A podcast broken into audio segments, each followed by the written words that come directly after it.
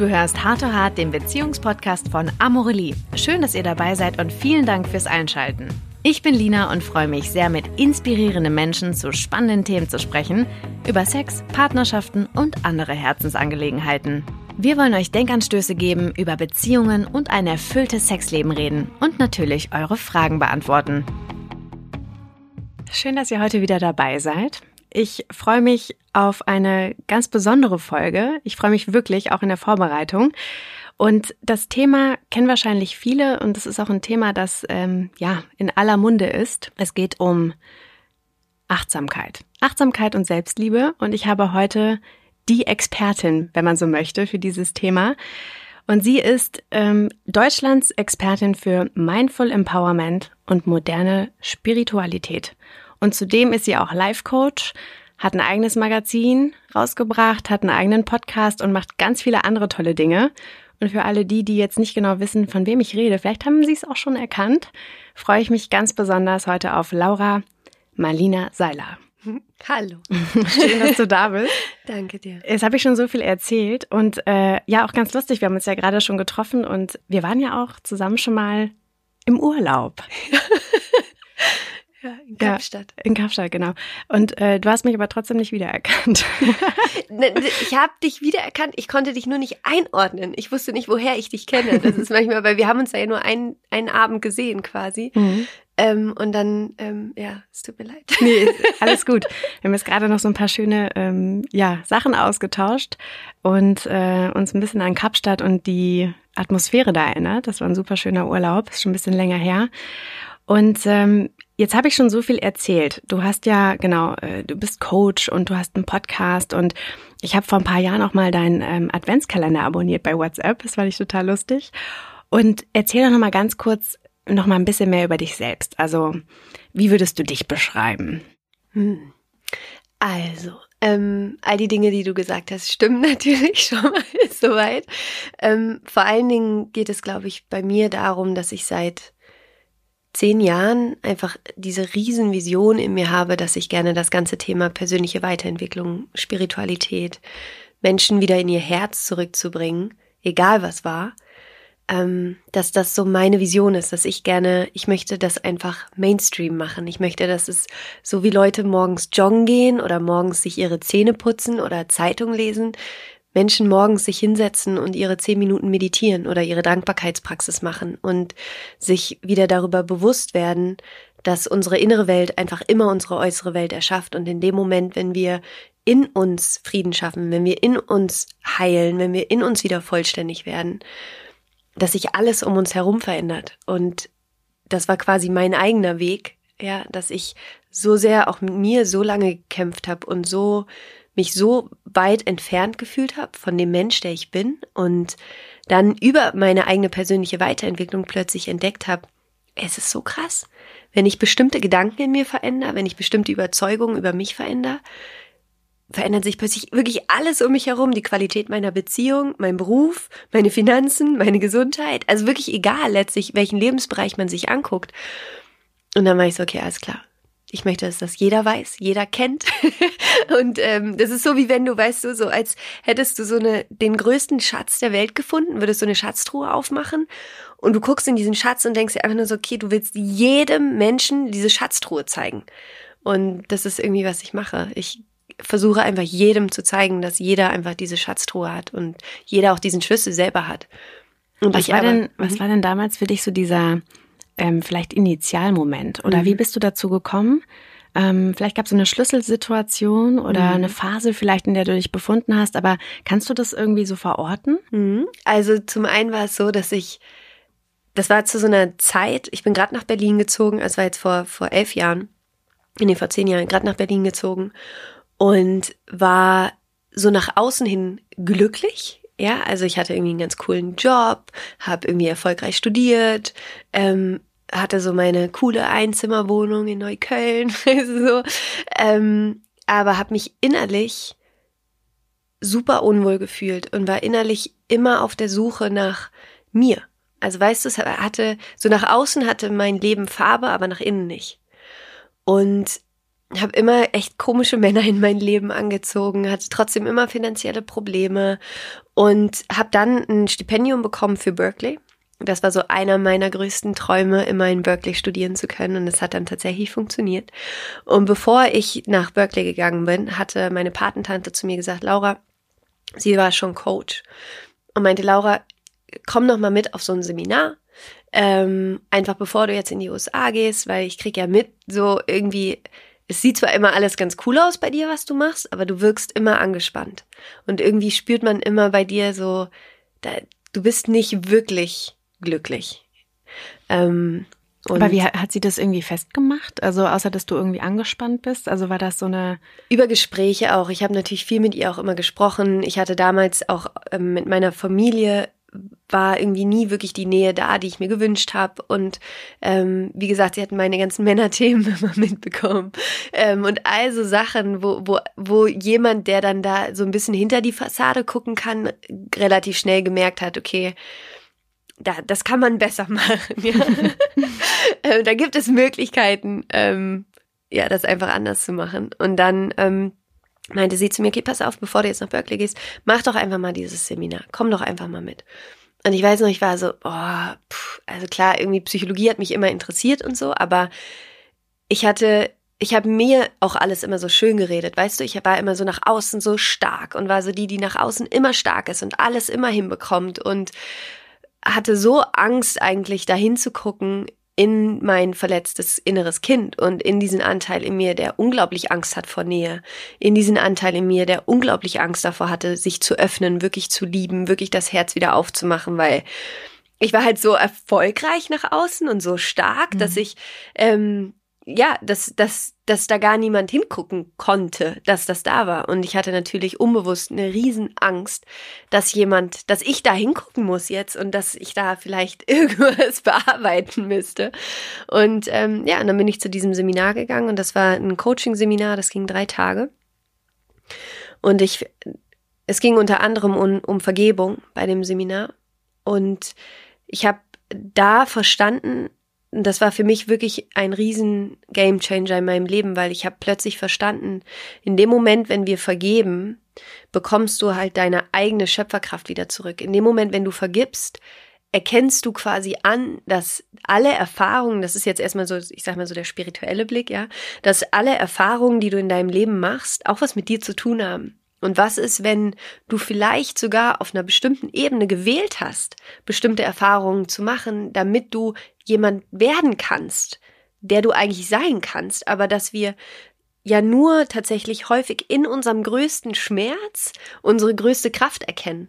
Und das war für mich so dieser Switch von, dass ich selber mich zu einem bestimmten Teil immer als Opfer meiner Erfahrung gesehen habe und mich so verletzt gefühlt habe und deswegen so zugemacht habe und so in meinen Kopf gegangen bin und so Angst hatte, wieder in mein Herz zu gehen. Und plötzlich habe ich verstanden, was, wenn all das, was passiert ist, gar nicht falsch war oder gar nicht schlecht war, sondern genau richtig war, weil darin für mich ein Riesengeschenk liegt, eine Riesenerfahrung.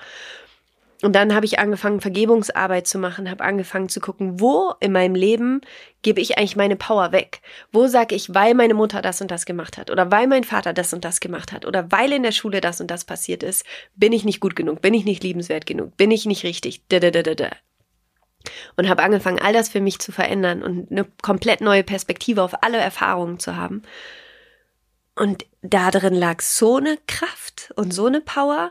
Und gleichzeitig war ich in diesem Seminar und dann danach und als ich angefangen habe, dann wirklich mit meinem eigenen spirituellen Weg und als ich angefangen habe zu meditieren, dieser Satz, ich bin nicht meine Gedanken, ich bin nicht diese Stimme in meinem Kopf. Für die meisten ist es jetzt so, ja, okay, ist klar, wenn man sich mit Achtsamkeit beschäftigt. Ich hatte da, ich, ich war so, what? so krass. Ich bin nicht meine Gefühle. Ich kann mich von meinen Gefühlen so detachen, also mhm. loslösen. Ich kann meine Gefühle angucken. Ich muss an meinen Gefühlen nicht festhalten. Ich bin nicht dieses Gefühl. Das war für mich so, das war für mich wirklich so kraftvoll. Und das nicht nur kognitiv rational zu verstehen, sondern es aktiv leben zu können, nicht in die Angst reinzugehen, sondern sich die Angst angucken zu können nicht in den Schmerz reingehen zu können, sondern sich den Schmerz angucken zu können. Nicht in die Trauer wieder reinzugehen, sondern sich die Trauer angucken zu können, zu gucken, woher kommt die eigentlich?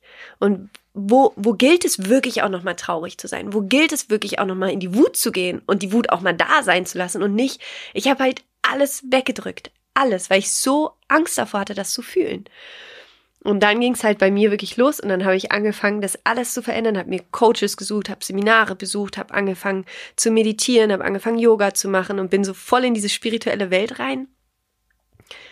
Und hatte dann, das ist auch immer ganz spannend, also für alle, die jetzt vielleicht auch gerade anfangen, sich mit persönlicher Weiterentwicklung zu beschäftigen, Meistens wird's dann erstmal kurz schlimmer. Gut, dass du das schon mal sagst. Ihr könnt euch also darauf einstellen. Nicht unbedingt, ja, es ist nicht unbedingt so, aber ich bin dann erstmal auch nochmal in so eine ganz äh, fürchterliche Beziehung gegangen und habe mir nochmal so die volle Ladung gegeben, quasi, um nochmal wirklich zu sehen, wie, dieses Muster, was ich fahre. Ähm, und das war aber alles so gut rückblickend, weil ich gerade in diesen, all diesen Erfahrungen für mich auch sehen konnte, okay, das will ich nicht mehr. Und ich in all diesen Erfahrungen auch sehen könnte, okay, da setze ich meine Grenzen. Und entweder fange ich jetzt an und ich habe dann damals Project Laura gemacht und habe gesagt, okay, ich nehme jetzt ein Jahr und in diesem einen Jahr mache ich nichts anderes, als dafür zu sorgen, dass ich die Liebe in mir wiederfinde. Das war Project Laura und es war wirklich erfolgreich. und basierend darauf habe ich dann angefangen, meine Coaching-Ausbildung zu machen und den Podcast angefangen, weil ich einfach gemerkt habe, ey, ganz ehrlich, wenn das bei mir funktioniert, funktioniert das bei allen anderen auch. Und ich habe, und das war für mich, ist heute für mich rückblickend das, wo ich diese Kraft drin sehe, weil in dem Moment, als ich angefangen habe, mein Herz wieder zu öffnen und Liebe in mir wieder zu finden, ist plötzlich auch diese Liebe und dieser Frieden in meinem äußeren Leben gekommen.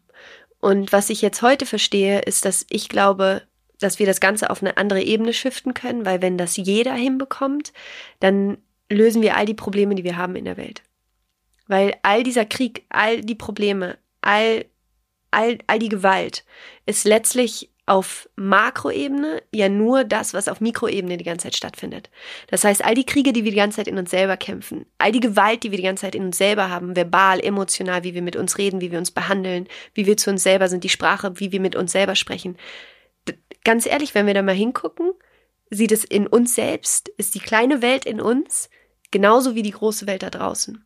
Und ich glaube, wenn wir es schaffen, auf Bewusstseinsebene, auf dieser Mikroebene, in jedem Einzelnen von uns, in dieser kleinen Welt, wenn wir uns wirklich vorstellen, wir haben so eine kleine Welt in uns, diese kleine Weltkugel, wenn du es schaffst, da Frieden zu schaffen, dann kriegen wir das auch draußen hin. Und deswegen ist das, was ich mache, was ich mache. Ich hatte damit gerechnet, dass du irgendwie so zwei Sätze sagst. ich habe dich jetzt einfach mal reden lassen.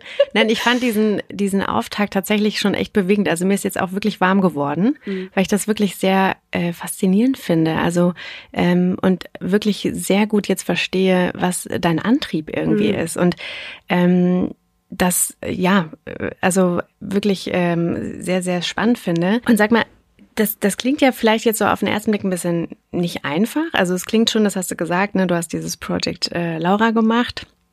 Das ging irgendwie ein Jahr und ähm, du bist jetzt schon seit zehn Jahren eigentlich dabei, dich mit mhm. diesem Thema zu beschäftigen. Wer ist denn dein, dein Vorbild? Hast du irgendwie im Laufe dieser Jahre jemanden gehabt, wo du gesagt hast, wow, das ist irgendwie für mich so eine Person, da kann ich mich total gut mit identifizieren. Die gibt mir irgendwie Energie. Äh, ganz viele tatsächlich. Und ich finde es auch super wichtig, sich inspirieren zu lassen von positiven Vorbildern. Und ich arbeite da mit einem Tool, was ich entwickelt habe. Das heißt der innere Vorstand. Und ähm, ich stelle mir, ich habe in meinem inneren Vorstand zwölf Menschen, ähm, die ich unfassbar inspirierend finde. Und immer wenn ich eine schwierige Entscheidung zu treffen habe, zum Beispiel, ich stelle mir wirklich vor, ich habe so ein inneres Bild mit so einem riesen Tisch, ja, mit so einem mhm. riesen, richtig geilen, großen Tisch und da sitzen die alle dran und ich sitze da halt auch und ich, das ist so eine Tür, da gehe ich rein und dann setze ich mich da hin und bespreche mit denen alles, was wichtig ist. Und da sitzt Oprah, da sitzt Odysseus, da sitzt Neil Donald Walsh, der Autor von ähm, Gespräche mit Gott, da sitzt Robert Kiyosaki, das ist der Autor von ähm, äh, Rich Dad, Poor Dad, ähm, da sitzt Marie Forleo und da sitzen halt ganz viele Menschen, die ich einfach, Nelson Mandela sitzt da, ähm, und das sind Menschen, die einfach krasse Sachen gemacht haben und die auf ihrem Gebiet quasi unfassbar toll sind.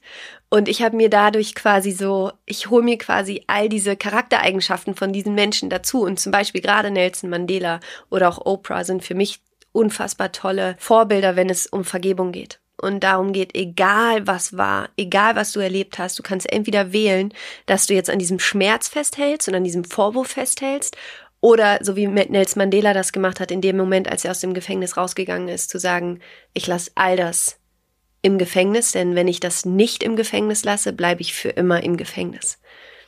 Und das ist das, was wir, glaube ich, nicht verstehen, dass wenn wir an, äh, an, an Vorwürfen festhalten und an Schuld, dass am Ende bestrafen wir damit nicht den anderen, sondern uns selbst. Mhm. Und das war für mich so was Powervolles. Und deswegen ist zum Beispiel Nelson Mandela jemand, zu dem ich sehr, sehr aufgucke. Und leider habe ich jetzt gerade ihren Namen vergessen. Ähm, es gibt eine andere Frau, ich, ich muss sie nochmal nachgucken, ähm, die war im Konzentrationslager. Ähm, und ähm, ist mittlerweile ist sie, glaube ich, 95. Also sie war als kleines Mädchen im Konzentrationslager mit ihrer äh, Zwillingsschwester zusammen. Und an ihr wurden zum Beispiel auch ganz viele, ähm, wie sagt man da, so klinische, in Anführungsstrichen, Studien durchgeführt, weil sie ein Zwilling war. Und sie hat ein Buch darüber geschrieben, wie sie vergeben hat. Und das finde ich, also wenn jemand sowas vergeben kann, dann glaube ich, sollten wir alle in der Lage sein, vergeben zu können. Du hast jetzt das Wort vergeben mehrmals angesprochen mhm. und direkt auch auf die Frage hin, was dich am Anfang dazu bewegt hat, überhaupt mhm. diese Reise anzutreten, ähm, kam dieses Wort Vergebung. Ist das sozusagen das zentrale Wort, um das es für dich, ähm, was moderne Spiritualität, so nenne ich es jetzt mal, mhm. ähm, geht, der, der Kernbegriff ist, das Zentrum dessen ist? Es ist auf jeden Fall ein Wort, oder ein etwas, was wir tun können, wo ich immer mehr die Kraft dahinter verstehe und was das bedeutet, weil auch auf spiritueller Sicht, wenn wir uns das Universum angucken und die Erde und die Natur, es wird immer Harmonie angestrebt. Ja, alles, was ist, es wird immer Harmonie angestrebt. Und dadurch, dass wir quasi nicht vergeben, bringen wir das universelle Gleichgewicht immer in Ungleichgewicht, weil wir eben nicht in Harmonie sind. Und umso mehr ich mich damit beschäftige, umso mehr stelle ich fest, dass quasi Vergebung das, das Tool ist, was wir haben, um Harmonie wiederherstellen zu können. Ähm, aber es ist nur ein Aspekt von moderner Spiritualität. Worum es für mich bei moderner Spiritualität geht, ist quasi noch eine Stufe drüber. Ähm, sich auf den Standpunkt zu stellen, das, was ich ganz am Anfang auch gesagt habe, dass es einen Moment gab, bevor du auf diese Erde gekommen bist, wo du dieses Leben gewählt hast und wo wir bestimmte Erfahrungen gewählt haben, wie zum Beispiel, dass wir die Erfahrung von Liebe machen können. Aber um die Erfahrung von Liebe machen zu können, ist es auch wichtig, das Gegenteil von Liebe kennenlernen zu können. Und da gibt es die schöne Geschichte, dass ähm, alles, das ist in dem Buch von Neil Donald Walsh, wo er sagt, am Anfang war alles Licht ja, und dann kam das Licht halt zu Gott quasi und hat gesagt, ich möchte so gerne wissen, wer ich bin. Und dann hat Gott halt zu dem kleinen Licht gesagt, okay, dann musst du aber in die Dunkelheit gehen. Und dann hat das kleine Licht gesagt, ja, okay, dann möchte ich da gerne hingehen, weil wenn ich mich da drin erfahren kann als Licht, dann ist das ja genau das Richtige. Und dann ist, hat Gott quasi dem kleinen Licht die Dunkelheit drumherum gegeben, damit es sich sehen kann als Licht, weil ohne die Dunkelheit drumherum kannst du dich nicht als Licht erkennen. Und ich finde, das ist ein schönes Bild, was man halt auch auf sich selbst übertragen kann, weil gerade in diesen Momenten, wenn wir eigentlich nicht wissen, wie es weitergeht, ist der Moment, wo wir eigentlich immer in Kontakt kommen mit unserem Licht. Und das ist so kraftvoll und sich damit wieder zu verbinden, ist halt so schön. Das Thema Selbstliebe oder Self-Care ist ja auch sehr, sehr wichtig. Und ähm, wir haben es da auch schon so ein bisschen zugesprochen und auch schon in der Vergangenheit einige Gäste gehabt, die sich mit diesem Thema Selbstliebe auch auseinandergesetzt haben. Wie ist das bei dir? Würdest du sagen, dass du dich zu 100 Prozent selbst liebst? Das ist eine gute Frage. Ähm, ja. Ist schon mal gut. ich würde sagen ja. Ähm, allerdings hapert es bei mir gerade noch an der Umsetzung an der einen oder anderen Stelle. Mhm. Ähm, aber ich bin schon so, dass ich, ich bin sehr in Frieden mit dem Menschen, der ich bin. Und ich bin sehr, sehr dankbar, ich sein zu können, zu dürfen. Ja. Aber es hapert tatsächlich noch an der einen oder anderen Stelle, das noch mehr zu leben. Ich frage nur, weil du gibst ja unheimlich viel, ne? In, irgendwie, du hast sehr viel Energie, so scheint es mir, und ähm, gibst sehr viel davon nach außen. Und deswegen finde ich das einfach mal so interessant zu hinterfragen, wie das denn bei dir selbst ist. Also kannst du eigentlich das alles, was du jetzt immer, ich sag mal in Anführungszeichen, sozusagen preached, mhm. ähm, selbst umsetzen? Äh, ehrliche Antwort nein. also, und ich glaube, deswegen bin ich auch, ähm, deswegen mache ich, glaube ich, auch, was ich mache, weil dadurch, was ich mache, bin ich selber die ganze Zeit die Schülerin von dem, was ich, also ich, ich sag immer, ich bin die größte Schülerin von dem, was ich lehre quasi. Ich, jeden Tag muss ich selber schauen, also ich meine, ich bin Mama geworden von einem Jahr, ja, das hat sich jetzt eher nochmal komplett auf den Kopf gestellt, aber jetzt gerade wieder anzufangen, meine Meditationspraxis zu haben, mir diesen Raum wieder zu nehmen und nicht nur zu den Leuten zu sagen, hey, meditiert, ja, und selber irgendwie aufzustehen und fix und fertig zu sein. das ist halt auch so, wo ich dachte, ja, okay, aber könnt es jetzt auch wieder anfangen, äh, selber danach zu leben, was du irgendwie erzählst. Ähm, aber auch da finde ich, ist es ein Ausdruck von Selbstliebe. Also auch an alle Mamas da draußen. Ähm, so nimm dir die Zeit, die es braucht. Und es braucht einfach Zeit, wenn so ein kleines Leben in dein Leben kommt und du Mama bist plötzlich oder Papa, dann ist halt erstmal einfach alles auf dem Kopf. Und sich dann zusätzlich noch Druck zu machen, weil du jetzt vielleicht nicht deine Viertelstunde im Absolute Bliss und Peace irgendwie auf deinem Meditationskissen sitzt, alles gut. Mhm. Und das ist, finde ich, dann auch gelebte Selbstliebe eben, und das ist das meiner Meinung nach aller, allerwichtigste, diese Stimme im Kopf zu entschärfen, die einen die ganze Zeit selber fertig macht. Die die ganze Zeit sagst, du müsstest jetzt das, das und das machen. Und wenn du das und das und das jetzt nicht machst, dann bist du irgendwie nicht spirituell oder dann bist du irgendwie kein guter Mensch oder whatever. So, ein, da einfach zu sagen, hey, mach dich einfach mal locker. Das ist halt mein Lebensmotto, was ich auch allen immer sage. Zum einen, nimm dich nicht so ernst und das andere ist, mach dich locker. Ja, also wirklich mach die locker und schau einfach, dass du Dinge tust, die dir wirklich gut tun und ähm. Apropos locker machen und Meditationspraxis, hast du irgendwie eine Übung, die man super einfach in den Alltag einbauen kann, um mal so ein bisschen entspannter zu werden? Ja, ganz viele. Können, können wir direkt was machen? Ja. Also hier an, wir sitzen ähm, ja hier ähm. so für alle, die das nicht wissen oder nicht bei Instagram gucken. Ja. Wir sitzen an so einem Tisch, der ist jetzt nicht ganz so entspannt. Aber was, was können wir hier mal machen? Also wir können zwei Sachen machen. Okay. Eine dauert ungefähr eine Minute. Sollen wir die schnell machen? Die machen wir. Okay, alles klar. Dann mach einmal schließ einmal deine Augen. Okay. Äh, spür deine Füße auf dem Boden. Mhm. Und stell dir vor, wie wirklich wie so Wurzeln in den Boden gehen, dass du dich ganz bewusst mit der Erde einmal verbindest. Und stell dir vor, wie ganz liebevolle Energie von der Erde in deinen Körper zurückströmt.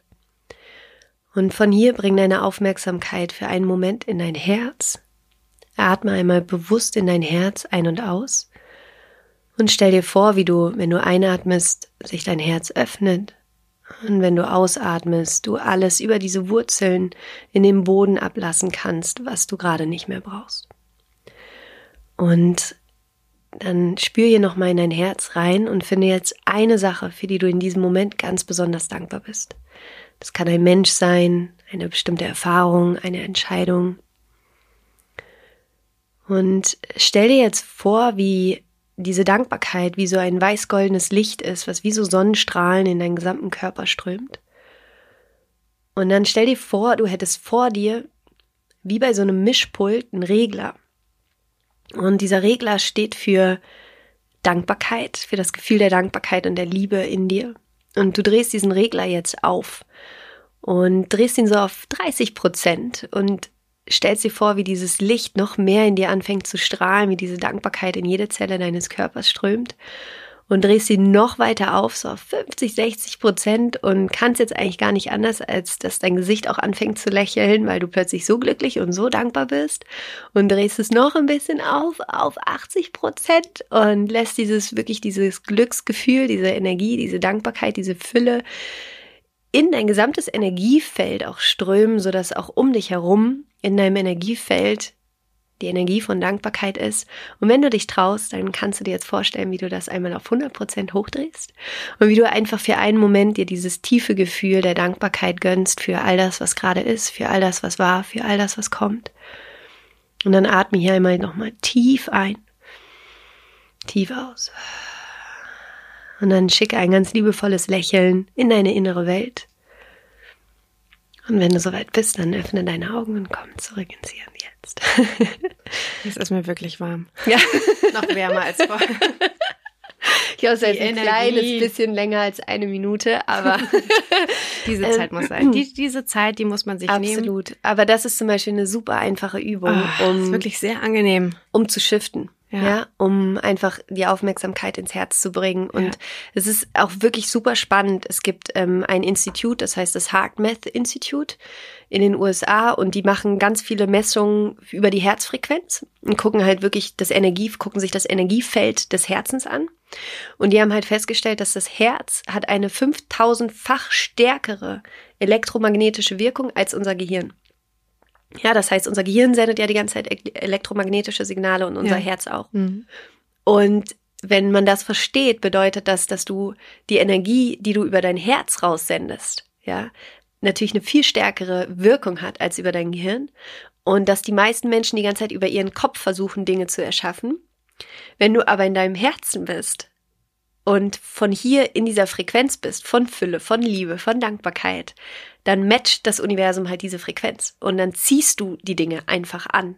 Und anstatt die ganze Zeit, wenn du über den Kopf versuchst zu erschaffen, ist es immer so ein so ein Push, also du versuchst die ganze Zeit irgendwie, ne, dass, dass du läufst den Dingen hinterher. Ja. Und wenn du in deinem Herzen bist und in dieser Frequenz bist, in dieser Energie bist, kommen die Dinge zu dir. Und das ist halt, das war für mich ganz spannend, weil mich hatte, ich war letztes Wochenende auf einem Seminar, also auf einem, wo ich eine Keynote gegeben habe und dann kam einer zu mir und meinte, Laura, wie schaffst du das alles? Wie schaffst du das alles? Und dann habe ich kurz darüber nachgedacht und dann ist mir in dem Moment nochmal wirklich bewusst geworden, ich schaffe das alles, weil ich nicht mehr aus dem Kopf erschaffe, sondern weil ich in mein Herz gehe und weil wirklich mittlerweile Dinge wie das Magazin das ist wirklich, es klingt jetzt blöd, das ist zu mir gekommen. Die haben mich angerufen und haben gesagt, ja, hast du nicht Lust, dein eigenes Magazin zu machen? Ich war so, ja, klar, wo du mich gerade fragst. Mein Herz geht auf. Aber sag mal, das ist dieses ähm, mit dem Herzen fühlen, ja? Ja. Ist das gleichzusetzen mit dem Bauchgefühl, das wir so kennen? Ja. Also das ist im Prinzip es ist, es ist sehr miteinander verbunden. Es ist ganz spannend, dass du das fragst, weil wir haben quasi drei Gehirne. Mhm dein Gehirn, was jeder kennt, ja, mhm. im Kopf. Das Gehirn, äh, das Herz ist das zweite Gehirn, was wirklich die gleiche Intelligenz hat wie das Gehirn. Also das ist auch ganz spannend. Das Gehirn reagiert auf Informationen vom Herz zuerst. Ja, das ist mhm. ganz, ganz spannend. Okay. Nicht andersrum. Ja. Und unser Darm ist unser drittes Gehirn. Ähm, unser emotionales Gehirn tatsächlich. Und äh, das ist super, super spannend, auch ähm, wenn man sich zum Beispiel, wenn man eine Depression hat, dass anstatt irgendwie direkt anzufangen, Antidepressiva zu nehmen oder so, ist es sehr, sehr sinnvoll, auch zu gucken, wie geht's eigentlich meinem Darm? Weil in unserem Darm, wenn wir da nicht die richtige hormonelle Balance haben, dann bringt das unseren ganzen Körper durcheinander und wir fühlen vor allen Dingen mit unserem Darm. Und deswegen ist auch Ernährung, und das ist alles so krass, das spielt alles miteinander zusammen. Und dieses Bauchgefühl, über das du jetzt gerade sprichst, ist halt dein Darm. Das ist das Gehirn in deinem Darm, dein, dein emotionales Zentrum. Und dein Herz hat genauso diese Intelligenz und es ist halt alles drei. Und wir müssen alles drei bedienen und nicht nur unseren Kopf. Das klingt auch sehr komplex. Ist es auch. Sich da im Alltag dann auch mal wirklich die Zeit zu nehmen mhm. und immer nur von diesem äh, ich, ich denke und ich muss das tun und ich ja. habe irgendwie meine Checklisten und die muss ich jetzt abhaken und ja. dass man sich da auch mal Zeit nimmt, genau auch mal das auf das Herz zu hören und auf den Bauch zu hören. Das kriegen ja viele nicht so hin. Hast du da irgendwie einen Ratschlag? Ja. Ähm, das eine, was jetzt die wenigsten hören wollen, wahrscheinlich ist, es ist Arbeit. Es ist wirklich, ich wünschte so sehr, ich hätte irgendwie wie bei Matrix diese eine rote oder blaue Pille, die ich dir geben könnte und sagen könnte, hier nimmst du die blaue, gehst du in die, in die Matrix rein und du hast alles verstanden und du weißt, was die Wahrheit ist und was nicht. Ähm, dann würde das Leben aber nicht so viel Sinn machen. Und es ist tatsächlich Arbeit. Es ist die Arbeit, sich hinzusetzen, auf sein Meditationskissen, die Augen zuzuschließen, anzufangen zu meditieren, Atemübungen zu machen, diese Wände, die wir über um unser Herz gebaut haben, abzubauen, weil wir alle haben diese Wände um unser Herz. Und das ist Arbeit. Es ist Arbeit, sich anzufangen, richtig zu ernähren, zu gucken, okay, warum esse ich eigentlich die ganze Zeit so einen Quatsch? Und das ja. ist ja auch das, was du gesagt hast, ne? Also vielleicht fällt man doch erstmal in so ein Loch und das ist ja, ja auch ein Prozess. Das ja. geht ja nicht von heute auf morgen. Und vielleicht sind auch diese ähm, auch negative Momente, Rückschläge, Krisen, keine Ahnung. Das hast du eingangs gesagt. Ähm, vielleicht auch irgendwie gut, um zu, zu realisieren, was möchte ich denn eigentlich lieber oder was, wie sollte ich mich an, anstatt dessen fühlen? Ne? Voll, das ist nicht nur vielleicht auch gut, sondern das ist super. Okay. es ist wirklich, ähm, ich bin so dankbar für all die Rückschläge, die ich hatte, für all die Krisen, die ich hatte, die ich auch immer noch habe. Ja, ist ja auch nicht so, dass man irgendwann dass es aufhört, sondern du fängst nur an, anders damit umzugehen. Ja, ähm, und es muss jetzt nicht unbedingt am Anfang direkt schlimmer werden, aber es kann manchmal schon sein, dass dadurch, dass du jetzt anfängst, neues Bewusstsein einfach erstmal zu haben, anders auf das zu gucken, was du machst, dass du plötzlich denkst, also so war das bei mir. Ich habe mir einfach gedacht, shit, shit, was mache ich eigentlich? Was mache ich hier eigentlich? Ähm, und das ist aber gleichzeitig so kraftvoll, ehrlich hinzugucken und sich selber nicht mehr zu verarschen. Das ist wirklich so, das ist, glaube ich, so der einmalig so schmerzhafte Moment, wo man einmal hingucken muss und dann merkt so, okay, alles klar. Also das, was ich jetzt bis jetzt gemacht habe, ich wusste es nicht besser, deswegen ist es voll okay, aber nicht weiter so. Und das ist wichtig, dass man an diesen Punkt kommt. Und ja, das kann einmal kurz wehtun, aber wie gesagt, in diesem Schmerz ist dann gleichzeitig so diese Power zu sagen, ich will das nicht weitermachen. Und das war für mich damals, ich habe damals so eine Übung gemacht, ähm, dass ich mir vorgestellt habe, ich stelle mir jetzt vor, ich mache so weiter wie bisher. Und ich treffe mich in fünf Jahren. Was ist alles kaputt gegangen? Wie ist meine Beziehung zu meinen Eltern? Wie ist die Beziehung zu meinem Partner? Wie bin ich vielleicht als Mutter?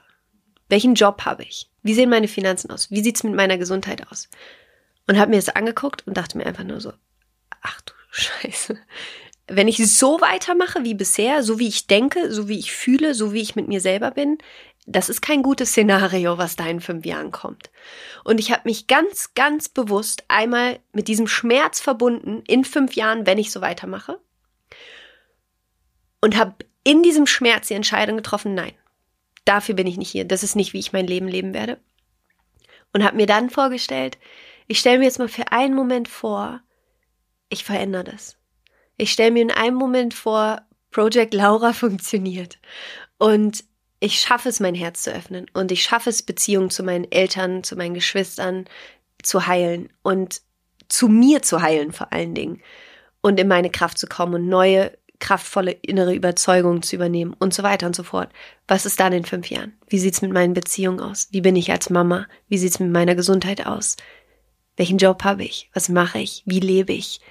Und ich war so, what ist das geil. Und das ist so, glaube ich, so wichtig, diese beiden Emotionen bewusst zu fühlen. Zum einen den Schmerz, wenn du da weitermachst, und zum einen die Freude, weil das sind die beiden Hauptemotionen, warum wir uns im Leben entscheiden. Schmerz und Freude. Das ist das, was, was unser Gehirn, worauf unser Hirn reagiert. Und wenn beides sehr, sehr stark ist, dann hast du einen guten Antrieb, um was zu verändern. Und ja, das ist, also vielleicht hilft das dem einen oder anderen, sich mhm. das einmal wirklich auch aufzuschreiben wirklich hinzuschreiben, das ist sozusagen Worst-Case-Szenario in fünf Jahren, das ist Best-Case-Szenario. Und dann abzuleiten, okay, um dieses Best-Case-Szenario wirklich zu leben, was habe ich gemacht? Und die Sache ist, was ich auch immer wieder sage und was ich auch mit mir jetzt immer mehr feststelle, ist, du hast keine Ahnung, wie kraftvoll du bist. Du hast keine Ahnung. Du bist vielleicht bei zehn Prozent von dem, was geht. Und in dem Moment, wenn du dich für eine Vision entscheidest für deine Zukunft, die so schön ist und so kraftvoll ist, machst du die Tür auf, um in Kontakt zu kommen mit dem Menschen, der du wirklich bist. Und du kommst von diesen 10% auf deine 80, 90 oder 100% von der Kraft, die eigentlich in dir ist, weil du für dich eine neue Option aufmachst, in die du dich rein entwickeln kannst. Und das finde ich ist das Schöne daran. Und das ist dann für mich übrigens auch gelebte Spiritualität für sich selber diesen Raum aufzumachen, wer du eigentlich sein kannst und sich dann zu erlauben, in diesen Menschen hineinzuwachsen und in diesen Menschen hineinzuleben und dich selbst wirklich kennenzulernen als dieses wirkliche Wunder, das du bist, als dieser unendliche Spirit, der in dir ist und der Dinge erschaffen kann, von denen du noch nicht mal gerade dir vorstellen kannst, dass das möglich ist. Wir haben jetzt sehr viel über in Beziehung mit sich treten gesprochen Und das ist ja auch etwas, was wir von Amorelie verfolgen. Also wir glauben ja, dass Beziehungen der Kern des Glücks sind. Also die Beziehung zu sich selbst, zum Partner, zu Freunden. Ja. Also ähm, gar nicht so weit weg. Ähm, wir praktizieren das ein bisschen anders. Ähm, und du hast ja auch viele Vorträge oder auch einen Podcast und eine Folge. Da beschäftigst du dich ja auch mit partnerschaftlicher Beziehung und ja. auch mit äh, Sexualität. Und das ist so ein Thema, auf das würde ich jetzt sehr gerne noch so ein bisschen zu sprechen kommen. Wie bist du dazu gekommen, also beziehungsweise welcher Teil der Sexualität und Partnerschaft spielt da eine Rolle? Waren das ähm, Fragen von Leuten, die dir folgen, die dich verfolgen, ähm, da irgendwie Input von dir zu bekommen? Oder wie bist du dazu gekommen, auch dieses Thema anzufassen? Also zum einen natürlich, weil am Ende ist es, glaube ich, können wir allen, allen Erfolg haben, den wir wollen im Außen. Du kannst Millionärin sein oder Millionär, du kannst super krass in deinem Job durchstarten. Aber ganz ehrlich, du kommst nach Hause und es ist niemand da, du bist alleine, du hast niemanden, mit dem du es teilen kannst. Ist dieser Erfolg nichts. Und das war für mich irgendwie eine sehr, sehr kraftvolle Realisierung, auch als ich angefangen habe, mein Herz wieder zu öffnen, dass ich, solange ich im Kopf war, ich immer sehr, sehr stark nach diesem Erfolg im Außen gesucht habe und irgendwie dachte, okay, wenn ich das erreicht habe, wenn ich das erreicht habe, dann fühle ich mich gut, dann fühle ich mich irgendwie geliebt. Und bin dann aber nach Hause gekommen und war alleine und habe gemerkt, okay, es ist einfach leer. Ja. Und das war dann, wo ich gemerkt habe, am Ende ist das Wichtigste und deswegen finde ich das ja auch so kraftvoll, was ihr macht. Und eure Botschaft ist die Beziehung zu anderen Menschen. Weil das ist das, worin wir uns erfahren. Das ist das, wo wir wirklich Liebe spüren. Und das ist das ja am Ende, Warum wollen wir diesen Erfolg im Außen? Ja, doch eigentlich nur, weil wir uns nach Liebe sehen und uns aber vielleicht nicht trauen, diese Liebe von einem Menschen zu bekommen und deswegen glauben, okay, wenn ich irgendwie in der Firma oder monetär oder so erfolgreich bin, dann werde ich anerkannt von anderen Menschen. Also am Ende geht es ja immer wieder darauf zurück, mhm. Liebe zu bekommen, ja. Mhm. Ähm, und sich darüber bewusst zu sein, ist, glaube ich, schon mal ein, ein wichtiger Schritt, ähm, um sich auf Beziehung zu konzentrieren. Und das ganze Thema Sexualität ist ähm, für mich auch so super spannend, weil gerade auch hier aus spiritueller Sicht sexuelle Energie ist die kraftvollste Energie, die wir haben.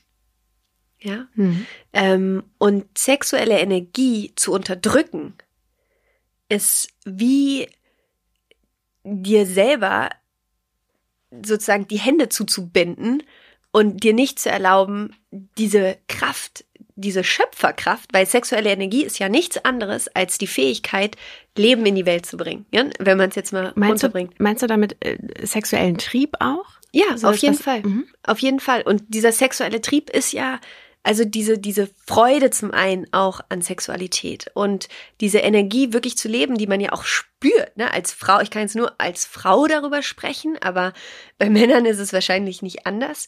So dieses Gefühl, was man ja einfach auch hat, so dieses ähm, Kribbeln und so diese, diese, einfach diese Power, die dahinter steckt, ja. Und ich glaube, in dem Moment, wenn man seine Sexualität wirklich lebt und sich das erlaubt, diese Energie auch zu spüren und da reinzugehen und sich da auch so auszudrücken, wie man ist, dass sich das auf alle Lebensbereiche positiv auswirkt. Genauso wie es sich negativ auf alle Lebensbereiche auswirkt, zum Beispiel vor allen Dingen auf Finanzen, ähm, wenn du das nicht machst.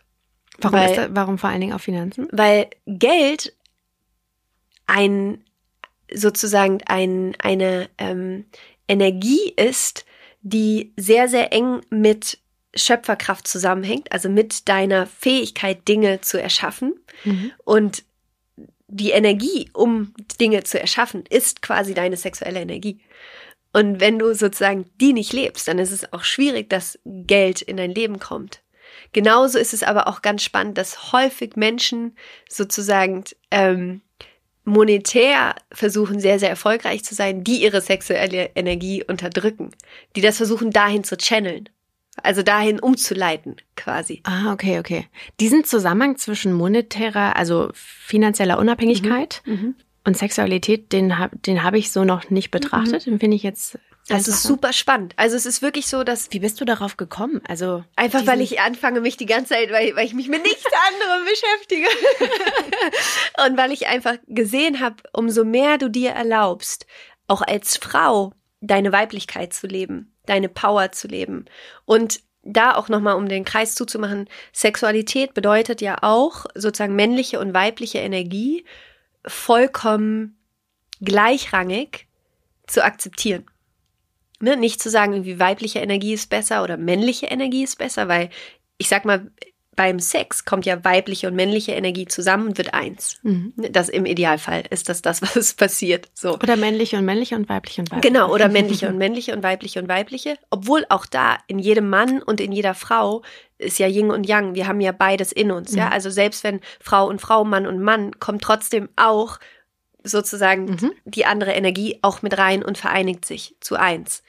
Ähm, und das ist so spannend, weil wenn wir anfangen, beide Energien wieder vollkommen zu akzeptieren und das ist sozusagen Geld ist sehr, sehr stark auch Macht, also männliche Energie, ähm, ist es so, dass wenn wir als Frau sozusagen auch die männliche Energie wieder viel mehr in unserem Leben zulassen, ist es auch viel einfacher, dass Geld in unser Leben fließen kann. Da ist zum Beispiel auch der Zusammenhang. Und das ist das Spannende, wenn wir sozusagen uns erlauben, unsere Sexualität vollkommen zu leben, bedeutet das im Umkehrschluss auch, mit beiden Energien wieder in Einklang zu sein, also sowohl mit dem männlichen als auch mit dem weiblichen, weil ansonsten ähm, unterdrückst du ja immer irgendwas und ansonsten wirst du ja auch nie wirklich frei sein, ähm, wenn du wenn du Sex hast. Mir ist dieser Zusammenhang noch nicht 100% ja. klar, Allerdings werde ich jetzt darüber nachdenken, okay. also später.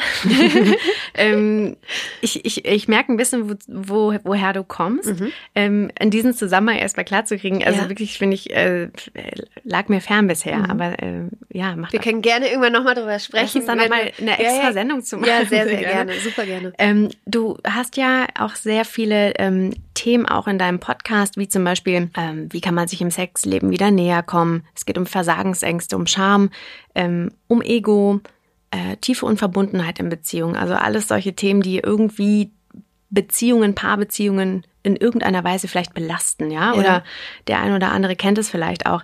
Ähm, es gibt in meinem Umfeld zum Beispiel kein Paar, das ich kenne, das von sich sagen würde, ich, wir sind 100% happy. Alles ist total toll. Wir haben gar keine Probleme. Vielleicht sagen sie es nach außen hin, aber eigentlich sieht es innen ganz anders aus. Was glaubst du, was sind so die Hauptgründe, warum Paare irgendwann an diese Punkte kommen, sodass sie diese Themen, die du dann eben auch behandelst, tatsächlich aufziehen, ja, und, und, und da rauskommen wollen und vielleicht diese 100 Prozent erreichen wollen? Also, ich finde, das ist eine super Frage und ich glaube, in dem Moment, wenn du die 100 Prozent mit deinem Partner erreicht hast, würdest du dich trennen. Weil ich glaube, es ist nicht das Ziel von einer erfüllten Partnerschaft, dass du keine Probleme hast, sondern ich glaube, es ist das Ziel von einer erfüllten Partnerschaft, Probleme zu haben und in der Lage zu sein, mit diesen Problemen gemeinsam zu wachsen und sich gegenseitig erkennen zu können. Ganz ehrlich, mit Paul und mir, ich bin so dankbar, dass wir immer wieder Probleme haben, weil er mir einfach so krass den Spiegel vorhält. Und natürlich, in dem Moment finde ich das meistens nicht cool, aber wenn ich dann darüber nachdenke, sehe ich eigentlich immer am Ende, ah, okay, krass, ja, er hat recht. Das ist auf jeden Fall ein Punkt, da kann ich noch an mir arbeiten. Und das ist ein Punkt, da bin ich jetzt irgendwie gerade voll im Kopf gewesen oder ähm, deswegen glaube ich, ist es super, super, super, super gut, wenn du als Paar Probleme hast. Nicht gut ist es, wenn du diese Probleme wegignorierst, wenn du die ganze Zeit nur dem anderen sagst, ey, das, was du machst, ist blöd, weil, also sozusagen die ganze Zeit auch da nur in der Vorwurfsschleife bist. Und ich kenne viele Paare, die sind eigentlich beide, laufen die durch die Wohnung wie so zwei wandelnde Vorwürfe gegeneinander. Ja, so, mhm. das ist die ganze Zeit was passiert. Also eigentlich ist die Kommunikation nur noch auf so einer Ebene von Vorwurf und da ist auch keine Liebe mehr. Ähm, und ich glaube, das Schöne ist halt, wenn man in einer erfüllten Partnerschaft ist, dann, dann öffnet man sich dafür, dass man in diesen Problemen, die man miteinander hat, wachsen kann und sich dann noch mehr drin lieben kann und sich noch mehr erkennen kann, weil die meisten Probleme in Partnerschaft ist, dass beide eigentlich verletzte Kinder sind und das aber für sich beide nicht anerkennen, dass sie verletzte Kinder sind in sich, dass sie dieses kleine verletzte Kind in sich haben. Und worum es geht, ist Partnerschaft zu nutzen, um sich da gegenseitig auch heilen zu können und sich gegenseitig als erfüllt zu erkennen mit dem anderen. Und das, die Herausforderung, die halt so häufig in Beziehungen ist, ist, dass es ein ähm, Handel ist. Ja, also dass sozusagen ich gebe dir Liebe, damit du mir Liebe gibst. Mm, aber das ist nicht Liebe, sondern Liebe ist, ich gebe dir Liebe, weil ich dich liebe. Ein Gast, der auch in unserer Sendung war, Hajo Schumacher, hat gesagt, wenn man Krisenmanager sein möchte oder guter Krisenmanager ist, dann sollte man auf jeden Fall eine Ehe eingehen. Mhm. Und ich glaube, viele verwechseln das vielleicht auch, ja. ähm, das, was du sagst. Ne? Also nur weil man sagt, äh, man ist jetzt in einer Beziehung, ähm, das heißt, man liebt sich. Also mhm. diese Verbindung auch wieder ähm, herzustellen, ja, und dieses Aushandeln ist, glaube ich, sehr wichtig. Und da würde ich sehr gerne nochmal so ein bisschen über Muster aussprechen, mhm. weil es gibt ja auch am Anfang, man kommt ja in eine Beziehung aus irgendeinem Grund, weil man mhm. sich ja irgendwie anziehend findet und sich toll findet und irgendwas an dem anderen dann so hat und sieht, vielleicht eine Ergänzung oder sowas zu sich selbst. Ähm, was sind denn so tatsächlich, ja, ähm, so, so Hauptprobleme? Kann man das so irgendwie runterbrechen? Ähm, warum die Verbindung verloren geht. Mhm. Hat das auch was damit zu tun, ähm, Herz aufmachen ist ja dann auch immer eine große emotionale Angriffsfläche bieten. Also diese Verletzbarkeit. Ist das vielleicht auch einfach so ein, ein Wort, was in unserem Kopf dann ist? Also die Angst, zu verletzt, verletzt zu werden? Absolut. Ich glaube, das ist genau der Punkt, weil wir kennen das alle. Also angenommen, ähm, du kommst in eine Beziehung, du bist super verliebt und irgendwann kommt dann der Moment, irgendwie du kochst was und sagst deinem Partner, hey, 8 Uhr, ne, hier super romantic, essen und er kommt aber nicht. Und es ist neun und er hat sich noch nicht gemeldet und es ist zehn und er ist nicht da. Und dann kommt er irgendwann um 11 Uhr nach Hause und sagt, ey, ich war mit meinen Jungs noch was trinken, hattest du einen schönen Abend? Und du denkst dir so, ähm, wir waren doch eigentlich verabredet um acht. Ähm, er hat es aber vergessen. Oder andersrum, sie hat es vergessen, also wie auch immer, ne? Jetzt geschlechtsneutral. Oder er und er und sie und sie.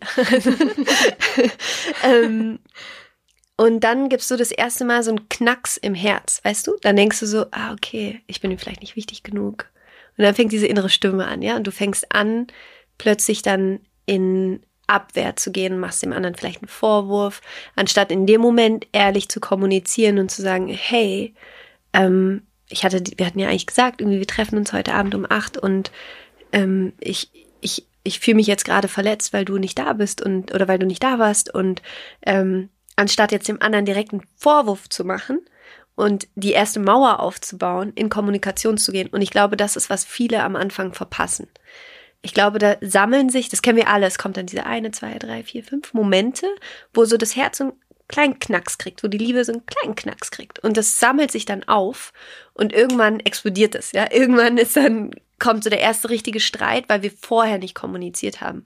Und ich glaube, gerade Beziehung ist so eine wundervolle Möglichkeit zu lernen, wirklich ehrlich miteinander zu kommunizieren. Und ich weiß, wir haben da so eine wahnsinnige Angst vor, unser Herz zu öffnen.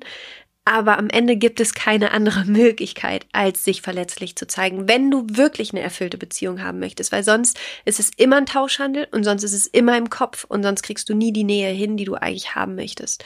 Ähm, und ich glaube, darin liegt genau das Problem, dass wir halt so eine Angst haben, verletzt zu werden. Und den, bleiben wir bei dem Beispiel, Freund oder Freundin kommt nicht zu einer Verabredung und aus welchen Gründen auch immer. Und das ist der erste Moment, wo du dein Herz ein bisschen zumachst und das ist der Moment, wo du die Beziehung ein bisschen zumachst. Das erste Mal. Würdest du dann raten, in dem Moment auch tatsächlich was zu sagen? Mhm. Oder das ist ja vielleicht auch ein neues Gefühl, gerade wenn es mhm. das erste Mal ja. war, dann kann man das ja vielleicht gar nicht so einschätzen. Also mhm. da ist für mich jetzt mal gerade spannend, irgendwie zu wissen, das eigene Ego, also mhm. inwiefern sollte ich das jetzt sagen, weil ich habe gerade ein Problem mit der Situation. Mhm. Vielleicht ist es ja aber auch so, ich möchte den anderen nicht verletzen und ich mhm. möchte jetzt nicht so dastehen, als wäre ich jetzt hier irgendwie Controletti oder so. Aber genau das ist quasi die, das, was man dann lernen kann. Natürlich ist es je nachdem abhängig von der Situation und ich verstehe es voll, dass man dann jetzt nicht so darstellen will als so die Drama Queen oder so. Aber genau darum geht es eben nicht aus dem kleinen verletzten Kind heraus zu reagieren, sondern aus dem erwachsenen Ich in diesem Moment. Und das auch für sich nochmal zu differenzieren, zu schauen, okay, wer ist hier gerade eigentlich wirklich verletzt? ist es mein inneres Kind, wo hier gerade was getriggert wird von meinem Partner? Und das ist das, wo sich der Kreis schließt zu dem, was ich vorhin gesagt habe. Ich glaube, wir sind vor allen Dingen in Beziehung, um noch zu sehen, wo wir noch verletzt sind was eigentlich gar nichts mit dem Partner zu tun hat. Deswegen suchen wir uns auch so oft Partner, die komischerweise unseren eigenen Eltern sehr, sehr ähnlich sind. auch wenn wir das in dem Moment vielleicht gar nicht wahrhaben wollen. Da frage ich mich hm. aber übrigens auch mal, wie das eigentlich kommt. Hm. Fliegt das dann auch einmal so zu einem zu?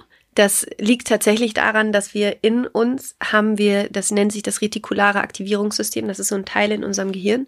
Und dieses retikulare Aktivierungssystem so, sorgt dafür, dass wie so ein Filter, den wir haben. Und du kennst es bestimmt auch. Wolltest du dir schon mal ein Auto kaufen oder so? Nee.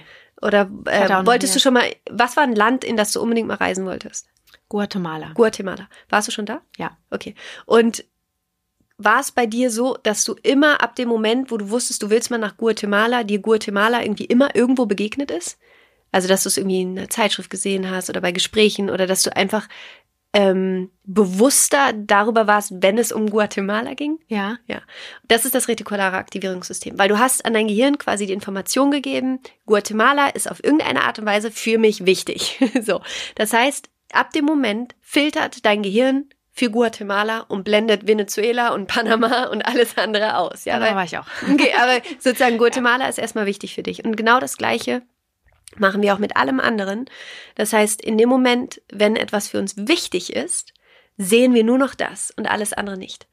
Was ganz spannend ist bei der Partnerauswahl, weil es jetzt sein kann, dass wir in unserer Beziehung zu unseren Eltern zum Beispiel gelernt haben, mm, als Sprache der Liebe, wir alle haben ja unterschiedliche Sprachen der Liebe, die Liebe, die wir wählen, dass zum Beispiel eine Sprache der Liebe war, ähm, miteinander viel Zeit zu verbringen. So, also Zeit war eine Sprache der Liebe. Das heißt, wir werden jetzt wahrscheinlich nach einem Partner suchen, der eine ähnliche Sprache der Liebe hat oder der uns das gibt, was wir da wollen und sehen gar nicht all die anderen, weil wir die Sprache gar nicht verstehen. Und dann kann es aber sein, dass wir dann einen Partner in unser Leben ziehen, der dadurch, dass er so ähnlich ist wie unsere Eltern, uns dabei hilft, quasi die Beziehung mit unseren Eltern wiederum zu heilen, weil wir alle meistens irgendein Thema noch mit unseren Eltern haben. Und das ist aber dann sozusagen das Spirituelle und Schöne in der Beziehung, dass wir dann verstehen können, ah, okay, krass, es geht eigentlich gar nicht wirklich um meinen Partner und das, was der jetzt gerade macht, ist eigentlich gar nicht das, weil eigentlich wäre das vielleicht gar nicht schlimm, was er gerade gesagt hat oder gemacht hat. Ähm, und eher dankbar dafür zu sein, dass er in uns was triggert, was wir sozusagen aus der Vergangenheit noch heilen können. Ah, das macht Sinn. Hm. Hm. Und das ist was, wenn wir das verstehen, ich weiß, in den Momenten selbst, wenn wir dann getriggert werden, wenn so ein alter Schmerz in uns getriggert wird, wie zum Beispiel, Papa ist immer zu spät zu meinem Tennisturnier gekommen, jetzt als Beispiel. Und deswegen habe ich mich als kleines Kind oder als kleines Mädchen von meinem Vater nicht gesehen gefühlt. Jetzt kommt mein Freund eine Stunde zu spät zu dem Essen. Es geht überhaupt nicht um meinen Freund und darum, dass er zu spät zu dem Essen gekommen ist, sondern ich bin eigentlich gerade wieder das kleine Mädchen auf dem Tennisplatz, was das Gefühl hat, nicht gesehen zu werden. Und jetzt geht es darum, jetzt ist dein Job, dieses kleine Mädchen zu heilen und deinem Partner zu sagen, danke, dass du mir schaust, wo ich meine, noch unvollständig zu sein. Wie würde man in dieser Situation denn angemessen als Erwachsene reagieren? Mhm. Also zum einen also die Situation, damit meine ich jetzt, mein Partner, meine ja. Partnerin kommt zu spät ja. zum Essen, ich sitze alleine da. Ja, also zum einen muss man jetzt hier nochmal differenzieren. Kann es sein, dass es, also finde ich es auch einfach wichtig, wenn du etwas mit deinem Partner absprichst, dass sich beide daran halten. so, also da kann man schon auch eine Grenze setzen als Erwachsener und sagen, hey, wir waren doch verabredet, hast du es vergessen? Ähm, aber das nicht als krassen Vorwurf, sondern einfach zu sagen, schade, ich habe mich drauf gefreut, sag mir doch einfach bitte das nächste Mal Bescheid, wenn wir was absprechen. So, ne? So, Situation erledigt, cool. So. Und dann aber auch nicht mehr nachtragend sein, vielleicht, ne? Mhm. So, und genau, und das ist jetzt das. Genau, das ist halt die Bedingung. Und was man da machen kann, ist zum Beispiel, es gibt ein Herzgespräch, was man führen kann in der Partnerschaft. Das heißt, dass man wirklich bewusst sagt, wir, es als sozusagen festen Begriff auch in der Partnerschaft zu etablieren, zu sagen, ich will ein Herzgespräch mit dir führen. 20 Minuten ist der Rahmen dafür. Man setzt sich zusammen hin. Jeder hat fünf Minuten Zeit zu sagen, was waren Dinge diese Woche, die mich verletzt haben oder wo ich irgendwie gedacht habe, ey, nicht cool. Und der andere hört einfach nur zu. Es geht wirklich nicht darum, jetzt was zu sagen. Dann hat der andere die Möglichkeit, fünf Minuten zu sagen, was einen verletzt hat. Und dann ist der andere nochmal dran und kann jetzt sagen, okay, ich wünsche mir, ich wünsche mir, und dann ist der andere nochmal dran und sagt, ich wünsche mir von dir. That's it. Und jetzt nicht irgendwie eine halbe Stunde lang dann sich Vorwürfe zu machen oder sich zu streiten und zu sagen, nein, nein, nein, nein, nein, sehe ich aber nicht so, sondern es geht wirklich nur darum, zum einen zu lernen, wirklich zuzuhören, weil das machen wir viel zu wenig in Beziehung den anderen wirklich zu sehen und den Raum dafür aufzumachen, wirklich von Herz zu Herz miteinander zu sprechen und eben nicht im Vorwurf, nicht im Kopf, nicht im Ego, nicht in der Scham, nicht in, in all diesen Dingen, die wir mitbringen mit unserer eigenen Landkarte, sondern von Herz zu Herz den Raum aufzumachen. Ähm, genau, ja. ja. Ja, ja, ja. Aber auch hier. Ich, du siehst, ich sitze hier immer und ich denke dann immer direkt auch drüber nach, so, weil ich das einfach äh, sehr äh, praxisnah finde und diese Beispiele, die du nennst. Aber ähm, das andere war gerade noch, ähm, was mir eingefallen ist, wo ich noch nicht drauf geantwortet habe. In dem Moment, wenn du das Gespräch mit deinem Partner dann geführt hast oder mit deiner Partnerin einfach gesagt hast, hey, fand ich nicht cool, irgendwie sagst du das nächste Mal doch gerne Bescheid, ähm, ohne Vorwurf, Herz-zu-Herz-Gespräch. Das ist sozusagen in der Gegenwart, was dein Job ist. ähm, und was für die Vergangenheit dein Job ist, ist dir die Zeit zu nehmen, deine innere Welt klar zu bekommen. Und das ist was, das ist nicht der Job von deinem Partner, dich vollständig zu machen. Es ist auch nicht der Job von deinem Partner, dass du dich geliebt fühlst, sondern es ist dein Job.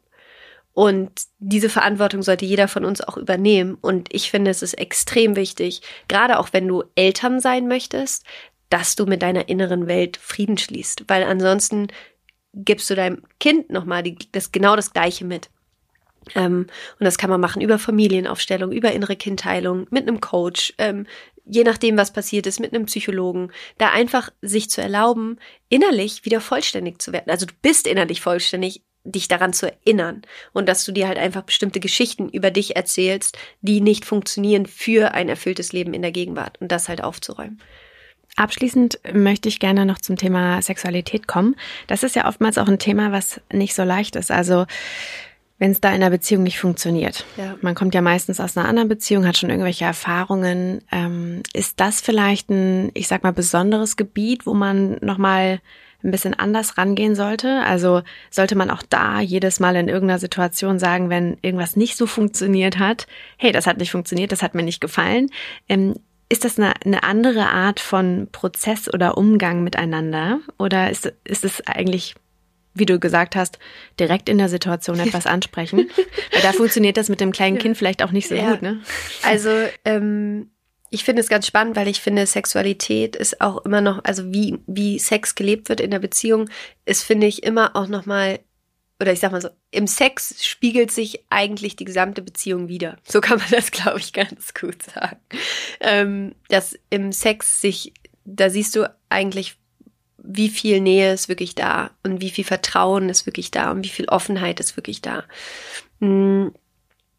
Ich glaube, es ist von Beziehung zu Beziehungen unterschiedlich, wann und wie man sprechen sollte. Ich glaube, es ist wichtig, darüber zu sprechen. Ich glaube, da ist es aber auch wichtig, sich einen sicheren Rahmen zu schaffen, in dem man darüber reden kann. Ich glaube, es ist extrem wichtig, es nicht tot zu reden, sondern dem Ganzen auch Raum zu geben und vielleicht eher auch äh, sozusagen auf anderer Ebene erstmal anzufangen, Probleme in der Beziehung zu lösen und dann festzustellen, okay, dann verändert sich auch automatisch was beim Sex, in dem Moment, wo wieder mehr Vertrauen, mehr Nähe auf sozusagen in all den anderen Themen da ist, die wir miteinander haben. Also das ist sozusagen eine Möglichkeit, auch ähm, das, den Sex eher zu sehen als ein Spiegel von was ist eigentlich vielleicht gerade irgendwie noch nicht wirklich funktioniert noch nicht zwischen uns. Ähm, und Natürlich ist es aber auch wichtig, wenn die Vertrauensbasis da ist, ehrlich miteinander zu sprechen, zu sagen, hey, ich wünsche mir das, ich wünsche mir das, ähm, keine Ahnung, äh, was für eine Studie, ja? Also auch nicht immer nur von sich selber, mhm. sondern auch einfach vielleicht erstmal den anderen zu fragen. Kann ja schon mal ein Anfang sein. Ja, so, apropos Anfang, wir sind jetzt langsam leider am Ende unserer Zeit angekommen. Also für diese Episode auf jeden Fall. Ich habe mich sehr gefreut und freue mich immer noch, dass du da bist. Äh, mir ist immer noch ganz warm. und ganz vielen Dank für diesen wirklich, äh, für diese grandiosen äh, Beispiele, ähm, also konkreten Beispiele und auch diesen ganzen Input und auch so ein bisschen die Zeit, ähm, die du dir jetzt genommen hast, uns nochmal so ein bisschen auf deine Reise mitzunehmen, wie du überhaupt zu diesem Thema gekommen bist. Ich hoffe sehr, dass du damit auch weitermachst und vor allen Dingen noch mehr Menschen irgendwie begeisterst, genau das umzusetzen. Mich hat das auf jeden Fall sehr inspiriert. Ähm, hast du eine Vision? So ganz kurz noch zum Abschluss. Also, ja. was ist die? Die Vision ist, tatsächlich so viele Menschen wie irgendwie möglich in meinem Leben mit dem Thema zu erreichen und Menschen da drin oder Menschen neue Möglichkeiten aufzuzeigen, in ihre Kraft zu kommen, um ihr Herz wieder zu öffnen, ganz egal was war. Das war ein sehr schönes Schlusswort. Ganz vielen Dank, Laura Marlina Seiler. Ich danke dir. Ich freue mich sehr und jetzt wünsche ich dir noch einen wundervollen Tag. Dankeschön, ich dir auch. Hat sehr viel Spaß gemacht. Danke. Dankeschön. Bis bald. Bis bald. Tschüss. Ihr könnt uns natürlich auch sehr gerne eure Fragen und Anregungen schicken an podcast.amorelli.com und uns natürlich auch sehr gerne abonnieren auf iTunes, Spotify und Soundcloud. Ich freue mich sehr von euch zu hören und wünsche euch, wo auch immer ihr seid, einen wundervollen Tag. Ganz lieben Dank und bis zum nächsten Mal. Eure Lina.